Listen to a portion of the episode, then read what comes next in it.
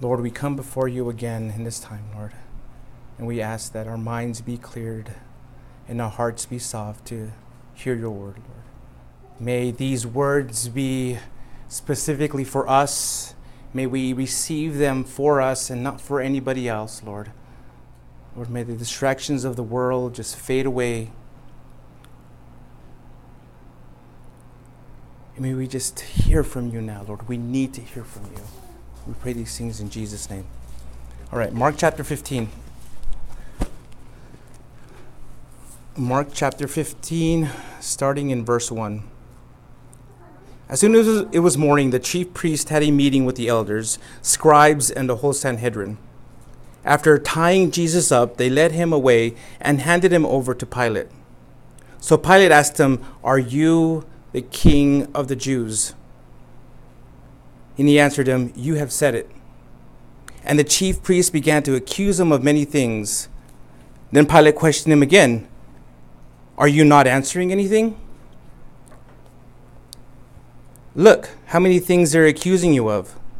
But Jesus still did not answer anything, so Pilate was amazed. At the festival, it was Pilate's custom to release for the people a prisoner they requested. There was one named Barabbas who was in prison with the rebels who had committed murder during the rebellion. The crowd came up and began to ask Pilate to do for them as was his custom. So Pilate answered him, answered them, "Do you want me to release the king of the Jews for you?" For he knew it was because of envy the chief priest had handed him over. But the chief priest stirred up the crowd so that he would release Barabbas to them instead. Pilate asked them again, what do you want me to do with the one you call the King of the Jews?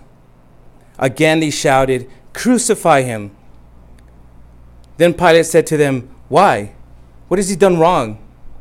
But they shouted, Crucify him all the more. Then, willing to gratify the crowd, Pilate released Barabbas to them. And after having Jesus flogged, he handed him over to be crucified.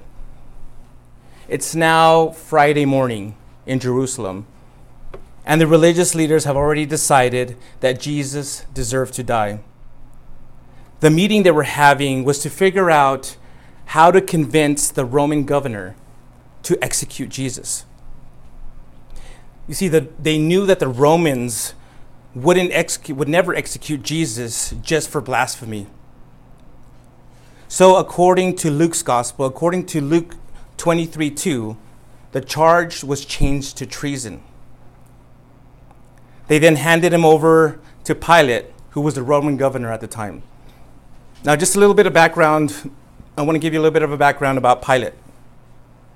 Pilate was appointed by Caesar to be the fifth governor of Judea. He began reigning in AD 26, and ancient historians Philo and Josephus tell us that Pilate was inflexible, he was stubborn, and he was very cruel. During his tenure in Judea as governor, he put down several insurrections by protest by the Jews in brutal, brutal fashion.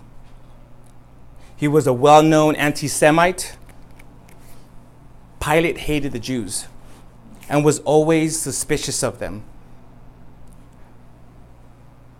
So again, knowing that Pilate wouldn't execute someone for claiming to be God, bringing Jesus as a person to be king, they were counting on Pilate seeing Jesus as a political threat. You see, at the time, the law of the land was there was no king but Caesar. And as Caesar's representative, Pilate was responsible to enforce that law and quickly extinguish every political threat to the empire. So as Jesus is standing there, Pilate asks, Are you the king of the Jews? Jesus then answered, You have said it. Now, it may not appear like it, but Jesus was emphatically affirming he was king. That's why he answered the way he did. You see, had Jesus simply answered yes to Pilate's question, Pilate would have immediately declared Jesus guilty of treason against Rome. We then read in verse 3 that the chief priests began accusing him of many things. Now, what are those many things? Well, Luke tw- again, Luke 23, verses 2 to 5, tell us what those many things were. They were saying that Jesus was inciting people to riot by not paying taxes, and that he fancied himself as king in political opposition to Rome. Pilate was unconvinced. So the accusers repeated and strengthened the third charge.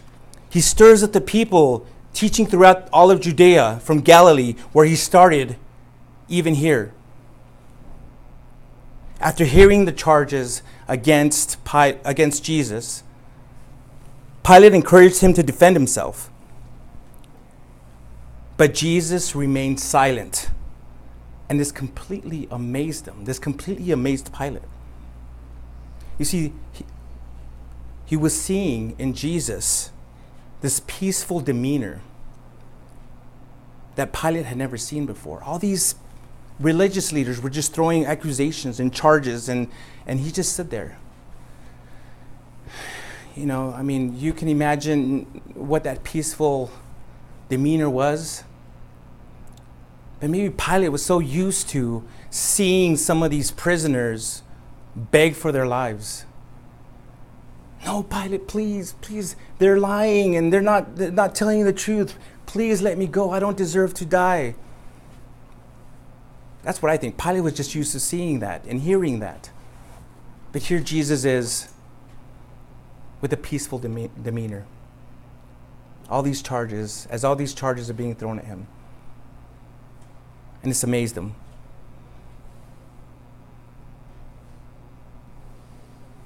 In verse 6, Mark begins to explain how Pilate had a Passover tradition granting full amnesty to one prisoner by request. So he gave the crowd an option to decide who he should free between two prisoners. You have one prisoner named Barabbas who was a well known insurrectionist and a murderer. Now, an insurrectionist, I guess now the, the, the, equivalent of an insurrectionist today, you would probably label him as a terrorist, as a domestic terrorist. The other person was the person standing there right before him, prisoner named Jesus, who he believed was innocent. Now, according to Luke 23, Pilate knew Jesus was innocent and the chief priests had manipulated the situation out of pure envy of Jesus' popularity. So, because of his hatred, because of Pilate's hatred towards these chief priests, Pilate thought he can outsmart them by using this tradition to free Jesus and in the process frustrate them. The problem was Pilate Pilate's assumption that the crowds would be on Jesus' side and that they would be open to his suggestion that Jesus be released, that Jesus be granted amnesty. Unfortunately, he didn't take into account a couple of factors. The Jewish leaders' ability to manipulate the crowd and that they would choose Barabbas over Jesus just to be against the Roman governor that they hated just as much as he hated them. Now that sounds familiar. I think I was as I was preparing this, um, I was thinking about how the state of affairs are today. You have all these people protesting out in the streets, and no matter what our leaders say or no matter what the president says, it's like, no, he's wrong. He's wrong. They just there's a, a hatred there, and no matter what good he does or tries to do, people are against it. There's nothing good he can do in, in the eyes of some people. But again, this was the attitude. This was the attitude of the people towards the governor. And again, the governor hated these people just as much as they hated him. So for them, the choice was simple. They preferred to have a terrorist released than to agree to the suggestion of releasing an innocent man. Now the crowd had chosen Barabbas to be set free. Pilate foolishly and inexplicably asked the crowd in verse 12, Then what do you want me to do with the one you call the king of the Jews? Here again, he falsely assumed they might choose a lighter punishment. And if this was the case, Pilate was probably surprised and horrified as he heard the shouts of crucify him. And as they got louder and louder, I'm sure he was in utter dismay. Again, he, he knew Jesus was innocent. In the other Gospels, Luke especially, we hear how he struggled with his conversations with Jesus and, and knowing he had done nothing wrong. So he's hearing from the crowd, crucify him, crucify him. And things are starting to get tense. And he senses a possible riot forming if he decides to let Jesus go. Now, history again tells us that Pilate had already made a few mistakes. He, his superiors were close to firing him, letting him go. Um, he, his job was on the line. And he didn't want things to get out of control. And he didn't want to get in trouble with those that were above him. So he decided to comply with the demands of the crowd. He released Barabbas and began the process of execution by having Jesus flogged. Now, in case you weren't familiar, first century flogging was a brutal beating from a leather whip studded with pieces of bone, lead, or brass. I have an image here. This is basically called a flagrum. This is what historians believe the Romans govern, uh, the, the Roman soldiers used when it came to flogging prisoners. It had a wooden handle, leather thong, uh, thongs, uh, small bones pieces, metal balls. And this is how they believe um, they would start whipping their prisoners. And they just would do it over and over and over. And here's what we see the direction of the whip marks. They would cut the flesh, they would rip open the flesh. It was an intense, brutal beating. In the Journal of the American Medical Association, Dr. William Edwards said this As the Roman soldiers repeatedly struck the victim's back with full force, the iron balls would cause deep contusions, and the leather thongs and sheep bones would cut into the skin and subcutaneous and subcutaneous tissues. Then, as the flogging continued, the lacerations would tear into the underlying skeletal muscles and produce quivering ribbons of bleeding flesh. Pain and blood, blood loss generally set the stage for circulatory, circulatory shock. The extent of blood loss may well have been determined by how long the victim would survive the cross. Now, before I move on to the next portion of our reading this morning, I want to look at a couple questions Pilate asked that are important for us to answer as well. The first question is found in verse 9. But I'm, however, I'm going to read to you how this question was asked from, Matthew, from Matthew's gospel. In Matthew 27 17, Pilate asks, Who do you want me to release for you? Barabbas or Jesus, who is called the Messiah? Although this was a choice presented to the Jewish crowd, every day we're also presented with choices that are held in front of our faces. Maybe not as extremely overblown or in full view of the public, but more than likely in a more quiet and subtle way. These are the kind of choices that come unannounced by the lies of the devil and the temptations of the world.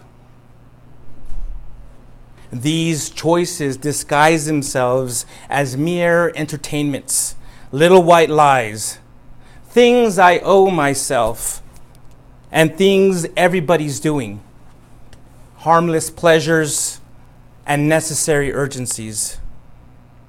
If you're not spiritually equipped to recognize them, when these choices are presented, you might as you might be easily tempted to choose to release them back into your life instead of Jesus Christ.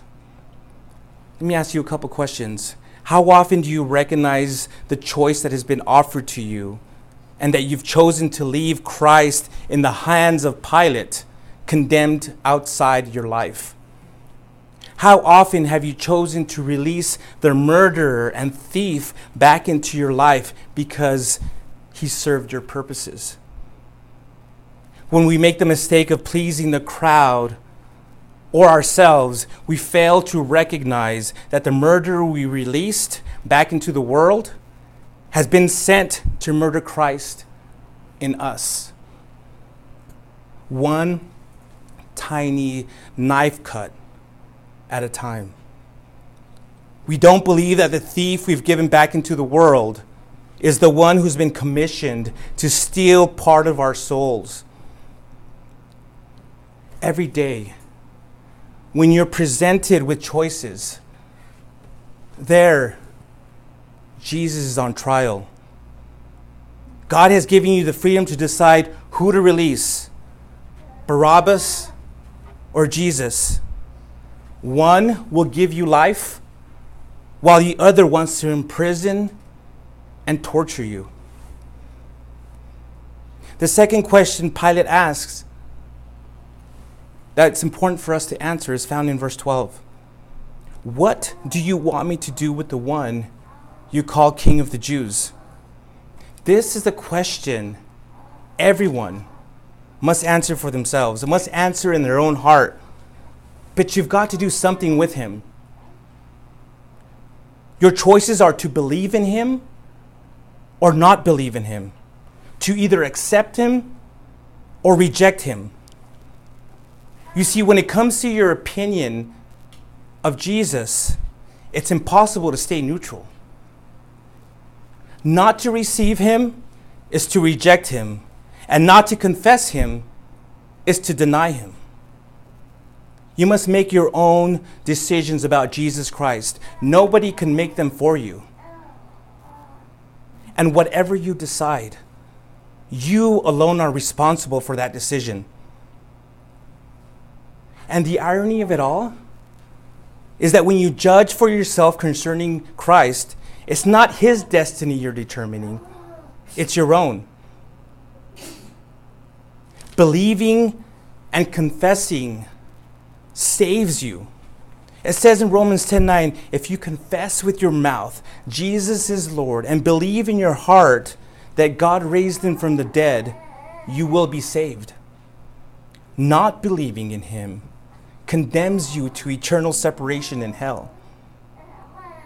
Pastor Chuck Smith said this It's a very heavy thing. I am the judge, but yet it is my fate that's being determined by the judgment I make. What Jesus is, he is. You can't change it. What he is, he always he he, he has always been and always will be. Your decision concerning him will not affect him at all, but it will determine where you spend eternity. All right, let's move on. Verse 16. Chapter 15, verse 16. Then the soldiers led him away into the courtyard that is the headquarters, and are called and called the whole company together.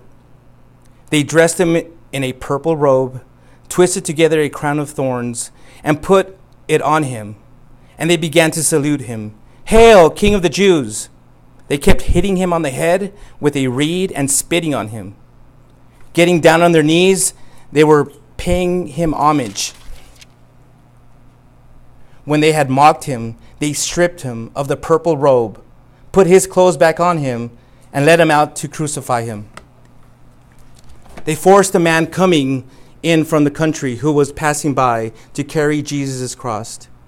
He was Simon, he was Simon, a Cyrenian, the father of Alexander and Rufus. And they brought Jesus to the place called Golgotha, which means skull place. They tried to give him wine mixed with myrrh, but he did not take it. Then they crucified him, divided his clothes, casting lots for him to decide what each would get. Now it was nine in the morning when they crucified him.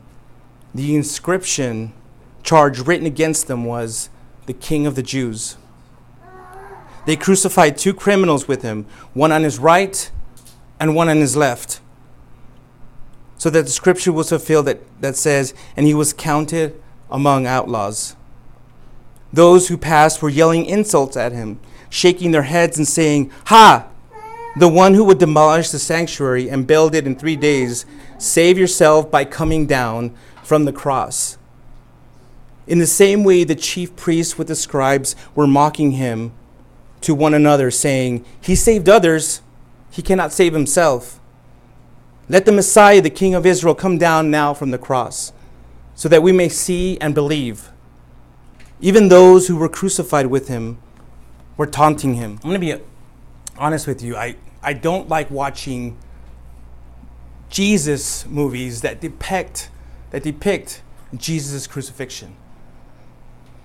I know it's just a depiction. I know it's it's it's Hollywood and these are all props and no one's really getting hurt. But just the mere thought, the image that um, that's what Jesus may have gone through. The scourging, the whipping, the, the crucifixion, man, it breaks my heart every single time. And I feel myself getting choked up.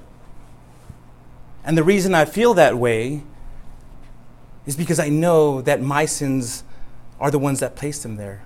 Yeah, these, you know, Pilate and these soldiers and the chief priest, they all had a role at that time to put Jesus on the cross. But it was my sins that placed him there and knowing what he did for me on that cross and seeing just the pain, the torture, it just breaks me. It, um, and I'm like, Lord, why did you do that for me? Why? Why did you suffer like that for me? And it hits me hard. You know, even just the thought of it, you know, makes me want to choke up. But that's how much he loved me. That's how much he cared for me. That's how much he He suffered that for me, and He suffered that for you. That's why I don't like watching these movies. You know, it's already hard enough reading about it. So exhausted, weak, bloodied, Jesus was taken to the governor's residence where 600 Roman soldiers began to mock, humiliate, and beat him. Let's look at some of the things they did. They stripped him and put a purple or scarlet, some of your translation may say scarlet, robe on him. This clothing color was reserved for royalty, which was a way of mocking him for claiming to be king. Then they put a crown of thorns on his head, thick, heavy thorns on his head, and just pressed it with all their strength on his head. Then they began to mockingly, mockingly salute him Hail, King of the Jews! In the way they would greet and salute the Roman emperor at the time. Then they got this reed and beat his head with it. And then they spat on him.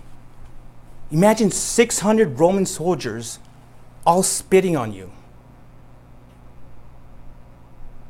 Straight nastiness.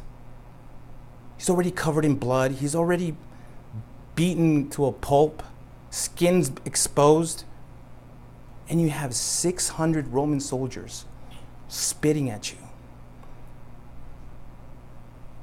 And then they continued mocking him by kneeling and pretending to worship him. Finally, after having enough of their fun, they stripped him again and put his clothes back on and led him out to be crucified. Now, after scourging, Romans advertised crucifixion by forcing a man to march in a parade. He was led by a soldier on a horse and another who shouted the crime of the condemned. This was done to bring fear to those who ever thought about offending Rome.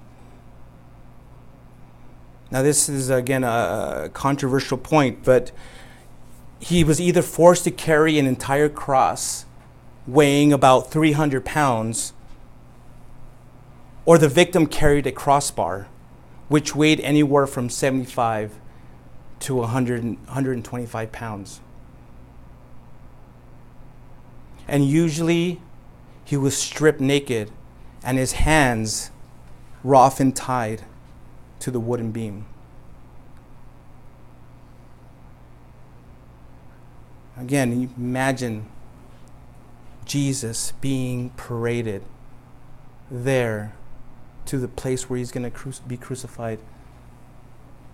And he's just, again, covered in blood, mocked, humiliated.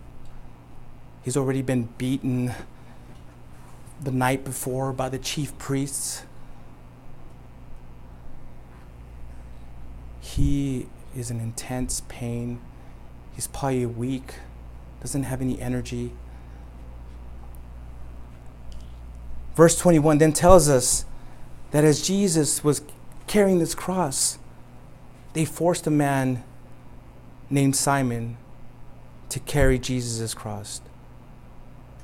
Now, every condemned prisoner had to carry their own, their own cross to the place of execution. They knew, these Roman soldiers knew he was going to make it. And they were doing their best. They would do anything they could to keep the prisoner alive because the point was to get him to that cross so that he's crucified, so that he knows and feels the torture. And then they would kill him. So they would do anything possible to keep their prisoner alive. They grabbed a man named Simon just to help him with his cross because he was too weak to carry it on his own. And finally, when they got to Golgotha, Bible here tells us, our scripture here tells us that um, it's also called the place of the skull. And in Latin, that word is Calvary. When he gets there to Calvary,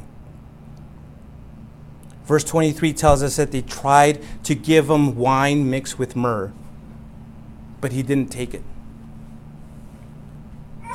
Jesus refused because he didn't want any drug to numb, to numb his pain.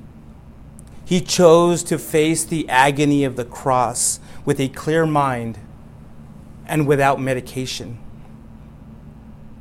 Afterwards, Jesus' hands and feet were nailed to the cross, and then he was elevated. Down below, the soldiers began to play dice, cast lots for Jesus' clothes to see what each would get as a memory token.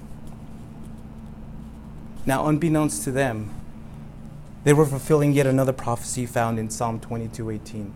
Now, above him, a sign was placed listing the crime that prompted the execution. Now, judging from the reports of all the Gospels, the inscription probably read, This is Jesus of Nazareth, the King of the Jews. Alongside of him, to the right and to the left were two thieves, fulfilling yet another prophecy found in Isaiah 53:12. These two many believe that these two thieves were probably associates of Barabbas. They were also insurrectionists, they were also terrorists who had already received their punishment for their crimes. Now, as Jesus hung on the cross, he continued to endure the taunts of others. First, by the various passersby that reviled him over his statement Destroy this temple, and in three days I will raise it up.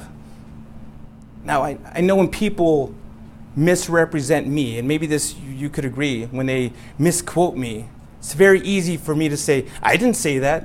It's not me, I didn't say that. That was, but Jesus didn't even do that. When he was being tried against the, in, in the, with the Pharisees, with the uh, Sanhedrin, these charges were being brought up, or these false quotes were being brought up, and it had already been proven that he didn't say it. They couldn't, their stories didn't line up. But yet, there on the cross, they continued to use, misquote him. And Jesus didn't say anything. Then the chief priests mocked him for his apparent inability to save himself from the execution.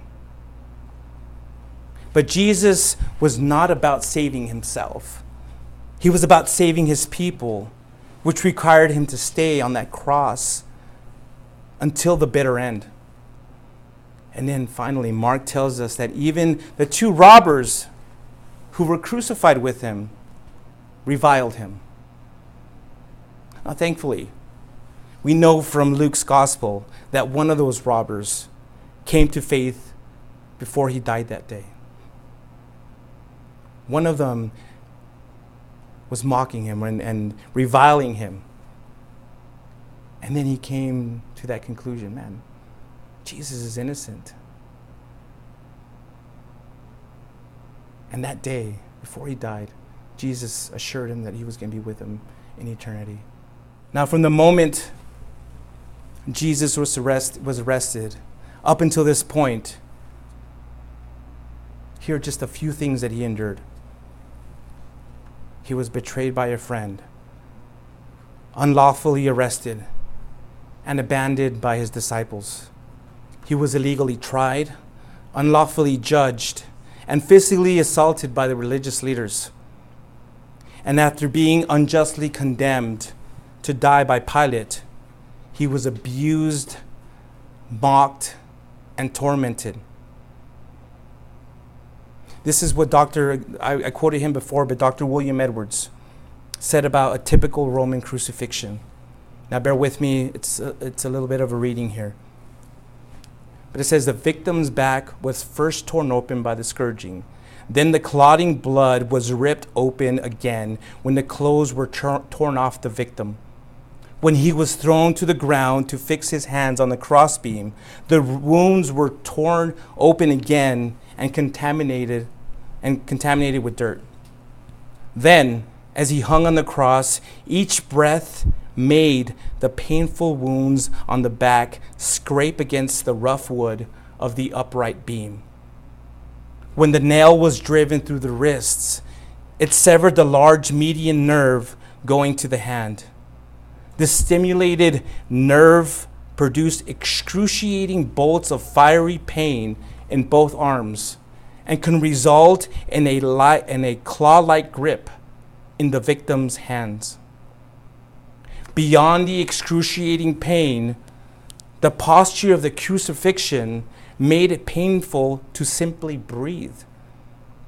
The weight of the body pulling down on the arms and shoulders made it feel like you can breathe in, but not out. The lack of oxygen led to severe muscle cramps, which made it even harder to breathe to get a good breath, one had to push his feet and flex the elbows, pulling from the shoulders, pulling, pulling from the shoulders. Putting the weight of the body on the nail pierced feet produced, produced searing pain.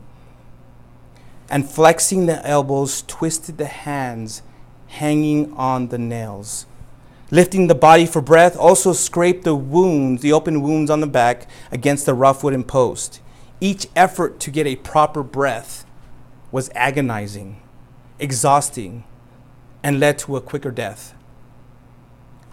Not uncommonly, insects would light upon, light upon or burrow into the open wounds, eyes, ears, and nose of the dying and helpless victim. And the birds would prey and tear at these sites. Moreover, it was customary to leave the corpse on the cross to be devoured by predatory animals. I hope that paints a picture for you about the suffering of Christ, what he endured there on the cross. Jesus endured the suffering on the cross willingly, quietly, with dignity, and without resistance. Why? Why did he do that?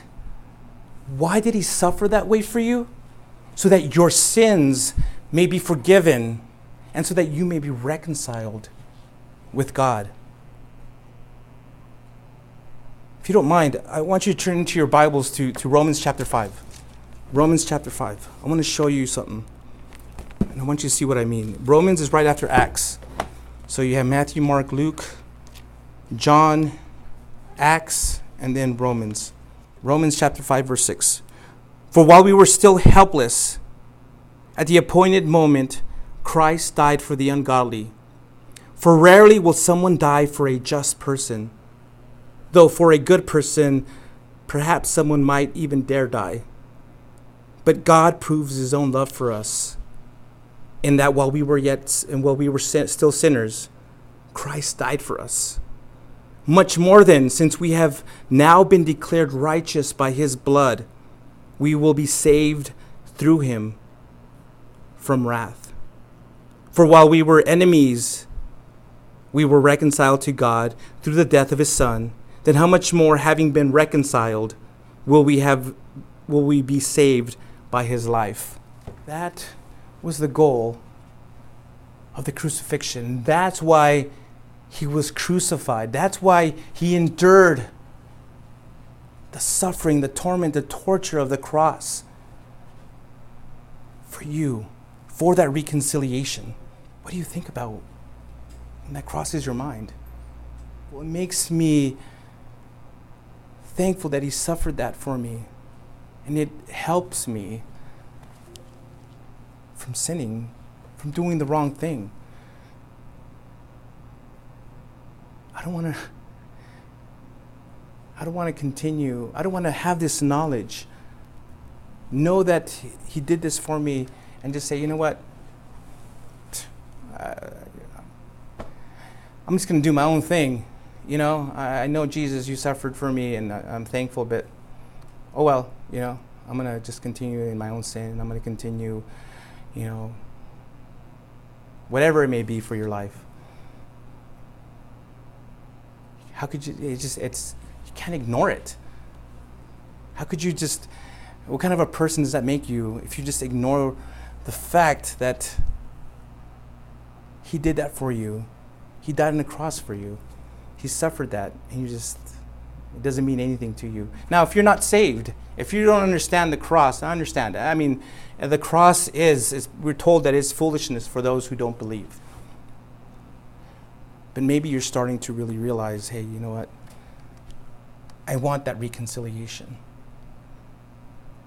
I want my sins to be forgiven. And He'll offer that to you. See, Jesus Christ was humiliated, abused, and physically aff- afflicted for you and for me. Jesus should have been honored, but instead, he was abused and mocked. He understood and accepted that this was the only way to reconcile humanity with God. He took upon himself the punishment that we deserved. We deserved that punishment for our sins. Jesus never sinned, he was innocent. He never did anything wrong, but he took for himself this punishment for us. Listen to the prophetic words found in Isaiah 53 verses 3 and 5 regarding Jesus. He was despised and rejected by men, a man of suffering who knew what sickness was. He was like someone people turned away from. He was despised and we didn't value him. Yet he himself bore our sickness and he carried our pains. But we in turn regarded him stricken, struck down by God and afflicted. But he was pierced because of our transgressions, crushed because of our iniquities. Punishment for our peace was on him, and we are healed by his wounds. Isaiah makes it clear that this suffering was not without a purpose.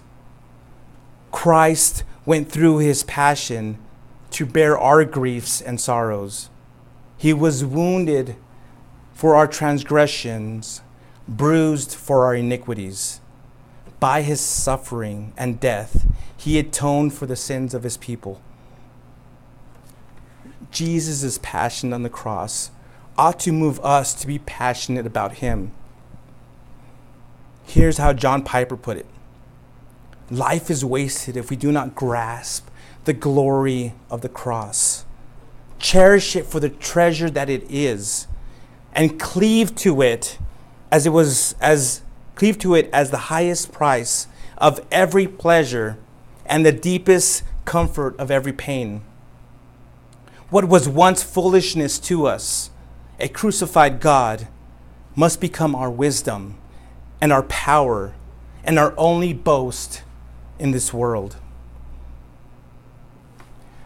Next week, we're going to look at Jesus' death, what Jesus' death accomplished. But my goal this week was to show you the significance of his crucifixion. The cross of Jesus offers you the forgiveness of your sins and reconciliation with God.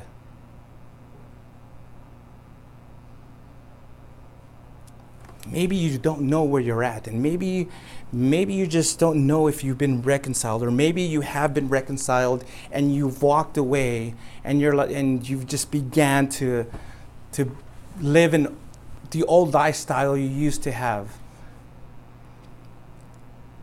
You've walked away from the cross you've lost sight of the crucified Jesus and now he doesn't mean as much to you anymore and after hearing this, you're now like, that's, that's what I want. Well, I urge you, I encourage you, just get your eyes back on the cross, get your eyes back on Jesus. Focus on Him. He will forgive you. He will comfort you. There is nothing too sinful, too horrible that you've done that He can't forgive. As I mentioned last week, I know I've, I've been there. There were times I even thought He could never forgive me again. But He does over and over and over again. No matter how many times we screw up, no matter how many times we keep making the same mistake, no matter how many times we say, Oh, I'm never going to do that again. He will. That's why He went on the cross, to forgive you. But at the same time, it comes a point where you're just, you have to just learn from your mistakes, walk away, repenting. That's what repenting is walking away from your sin. Not just saying it and pretending like and think that you're never going to do it again. No, it's actually walking away from your sin. But again, if that's what you want, if you've never had that, if you've never had that reconciliation, we're going to pray in a minute, and I'm going to lead you in a prayer to do that. But you must place your faith and trust in Jesus Christ. And if you have, at one time. Come back to Him. Come back to that place you were before, where you were broken and you were crushed, and you realized that you, I mentioned this last week, at the bottom of your downward spiral.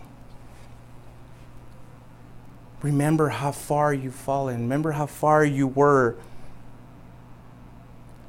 and cry out to Jesus.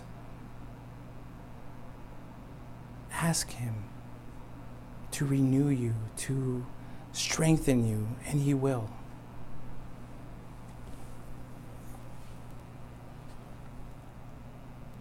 He loves you. That cross represents His love for you. For God so loved the world that He gave His only begotten Son. He loved you. Understand that. Let's pray. Forgive us for taking you for granted, taking your suffering for granted.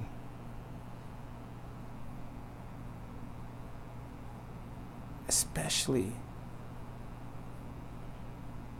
if we've received it and accepted it and have walked away.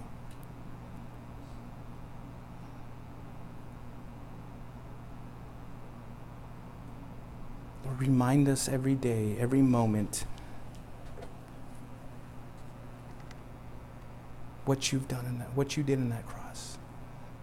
God, what you put your son through. Remind us of those things, Lord. Especially when we're confronted with choices. Give us the strength we need, Lord.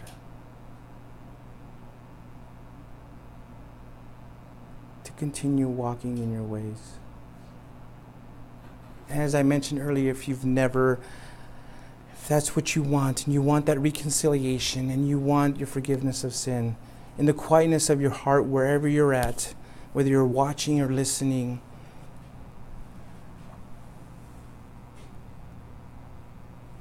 close your eyes and cry out to Lord to, to, to, to God. Forgive me, Father, for my sins. Forgive me for all those things I've ever done to hurt you and to hurt others.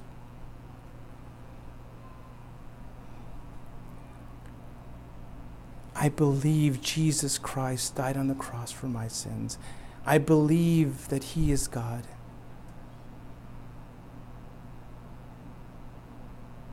And I'm asking right now, Lord, that I want to be reconciled with you. And I believe that's what Jesus Christ did on the cross. I accept your forgiveness, Lord. And I ask that you fill me with your Holy Spirit that I may walk with you for the rest of my life.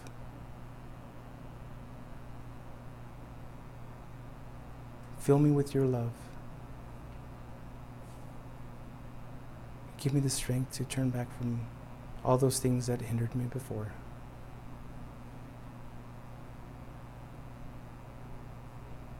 Lord, I pray for those who prayed that May they find good people, Christian men and women, that will guide them, that will disciple them. May they find good churches to go to, to hear from your word. Keep us united in Christ. And may we just have hearts to minister to one another.